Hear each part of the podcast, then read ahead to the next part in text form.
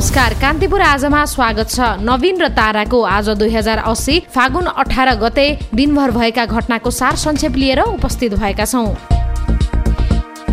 प्रधानमन्त्री पुष्पकमल दाहालले वर्तमान सरकार अर्थतन्त्रमा देखिएका चुनौती सम्बोधन गर्दै समृद्धिको आधार तयार गर्न क्रियाशील रहेको बताउनु भएको छ। चितवनको नारायणी नदी किनारमा सुरु भएको भरतपुर भ्रमण वर्ष दुई हजार चौबिसको आज उद्घाटन गर्दै प्रधानमन्त्री दाहालले आफू नेतृत्वको वर्तमान सरकार सुशासन सामाजिक न्याय र समृद्धिको प्राथमिकतासहित अर्थतन्त्रका चुनौतीहरू सम्बोधन गर्न क्रियाशील रहेको बताउनु भयो। प्रधानमन्त्री दाहालले राष्ट्रिय राजनीतिका विशिष्ट व्यक्तिहरूको सामूहिक उपस्थितिले राष्ट्रिय तथा अन्तर्राष्ट्रिय स्तरमा सकारात्मक सन्देश सम्प्रेषण हुने समेत उल्लेख गर्नुभयो।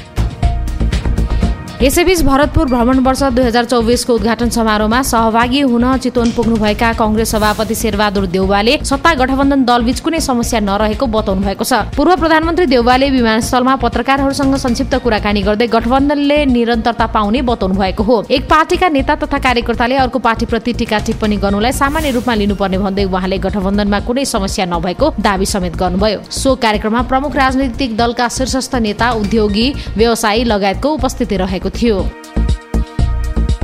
नेकपा एमालेका अध्यक्ष एवं पूर्व प्रधानमन्त्री केपी शर्मा ओलीले नेपालमा अहिलेको राजनीतिक परिस्थिति अनुसार को सरकारमा हुन्छ र को हुँदैन भन्न सकिने अवस्था नरहेको बताउनु भएको छ। काठमाडौँको राष्ट्रिय सभागृहमा सुरु भएको नेपाल पुस्तक तथा स्टेसनरी व्यवसाय महासङ्घको सातौँ राष्ट्रिय महाधिवेशनलाई सम्बोधन गर्दै अध्यक्ष ओलीले संसदमा पनि नभएको र पार्टी पनि नभएको व्यक्ति असार पन्ध्र गते प्रधानमन्त्री हुन्छु भन्दै हिँडिरहेको आरोप लगाउनु भयो अध्यक्ष ओलीले राष्ट्रिय पार्टी नभनेको पार्टीको मानिस प्रधानमन्त्री बन्छु भन्दै हिँडेको भन्दै नेकपा एकीकृत समाजवादी पार्टीका अध्यक्ष माधव कुमार नेपालप्रति इङ्गित गर्दै यस्तो व्यङ्ग्य गर्नुभएको हो।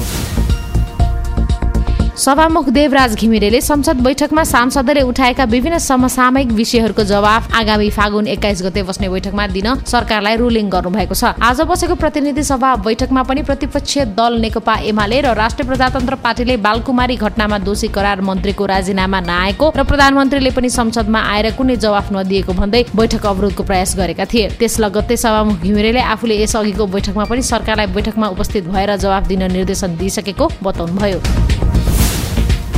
रुसी सेनामा भर्ना भई युद्ध लड्ने क्रममा युक्रेनी सेनाको कब्जामा रहेका पाँचजना नेपाली सकुशल रहेको पुष्टि भएको छ। परराष्ट्र मन्त्रालय स्रोतले युक्रेन सरकारका प्रतिनिधिहरूले पाँचजना नेपालीलाई एकै स्थानमा राखेर बयान लिएको जनाएको छ। रुसी सेनामा गैरकानुन रूपमा भर्ना भएका बर्दियाका विवेक खत्री काभ्रेका सिद्धार्थ ढकाल मोरङका विकास राई रोल्पाका प्रतीक पुन र गोर्खाका ईश्वर लामिछाने युद्धका क्रममा युक्रेनी सेनाको कब्जामा परेका छन्। नेपालीहरू पाँचजनालाई युक्रेनबाट रिहा भएपछि रुस जाने र सैन्य सम्झौता रद्द गरेर नेपाल फर्कने बाचा गरेको युक्रेनका सरकारी प्रतिनिधिले परराष्ट्र परराष्ट्र मन्त्रालय पत्राचार गर्दै सो कुरा बताएको जानकारी दिएको छ।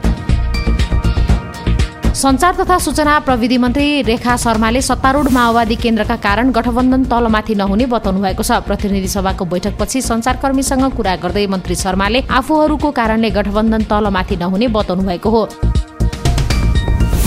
गाजामा सहायता ट्रकमाथि नरसंहार गरेको भन्दै इजरायलको विश्व जगतमा आलोचना भएको छ। राहत सामग्री लिन सहायता ट्रकको वरिपरि भेला भएका प्यालेस्टिनीमाथि इजरायली सेनाले हमला गरेको थियो। सो घटनामा परि कम्तीमा एक सय बाह्रजनाको मृत्यु भएको अन्तर्राष्ट्रिय सञ्चार माध्यमले जनाएका छन्। संयुक्त राष्ट्रसङ्घका महासचिव एन्टोनियो गुटेरेसले इजरायलको सो कदमको निन्दा गर्दै निराश नागरिकलाई तत्काल सहयोगको आवश्यकता रहेको बताउनुभयो।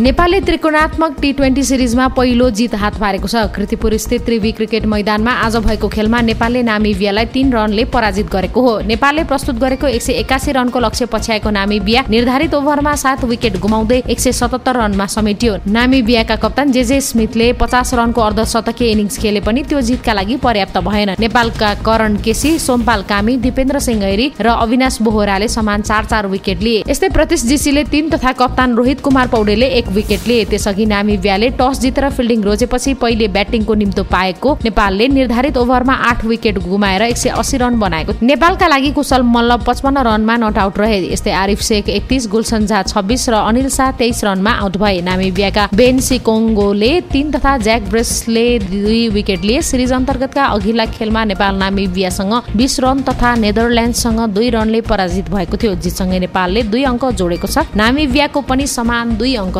नेदरल्यान्ड्स दुई खेलबाट चार अङ्क जोड्दै शीर्ष स्थानमा छ। नेपालले अब भोलि नेदरल्यान्ड्स विरुद्ध खेल्नेछ। आजलाई कान्तिपुर आज यति नै। भोलि पुनः दिनभरका प्रमुख घटनाक्रमहरूको सङ्गालो लिएर आउने नै छौँ। तारा र नवीन बिदा हुन्छौँ। नमस्कार।